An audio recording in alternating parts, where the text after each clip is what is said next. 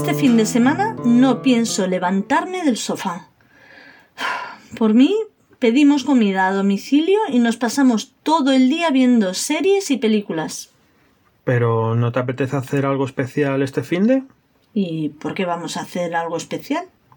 Hombre, me extraña mucho que no quieras hacer nada en San Valentín. Ahí va, es verdad.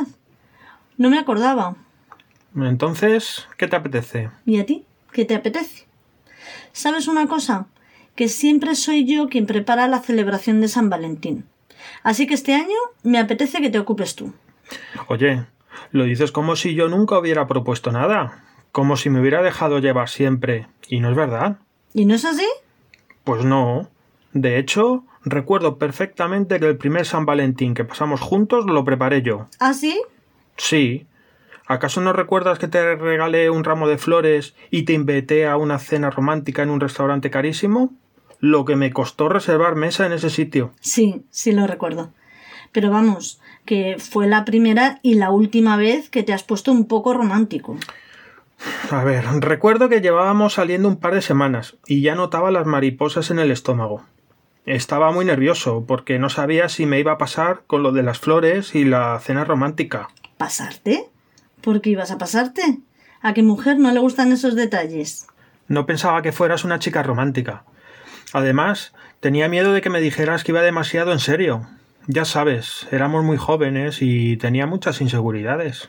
A ver, San Valentín es una fecha especial. Es normal algo de romanticismo. Pues que sepas que había escrito un poema y lo llevaba en el bolsillo.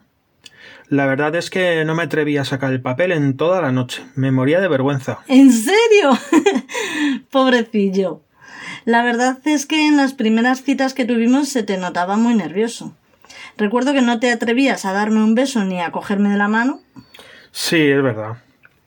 ¿Y recuerda los regalos que nos hicimos esa noche? Sí.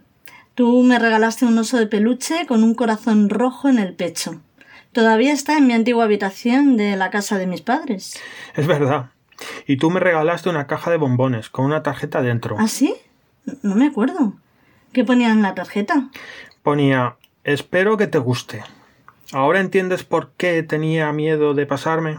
Desde luego no era una tarjeta muy sentimental. Pero es que llevábamos poco tiempo y tampoco iba a escribir algo que no sentía en ese momento.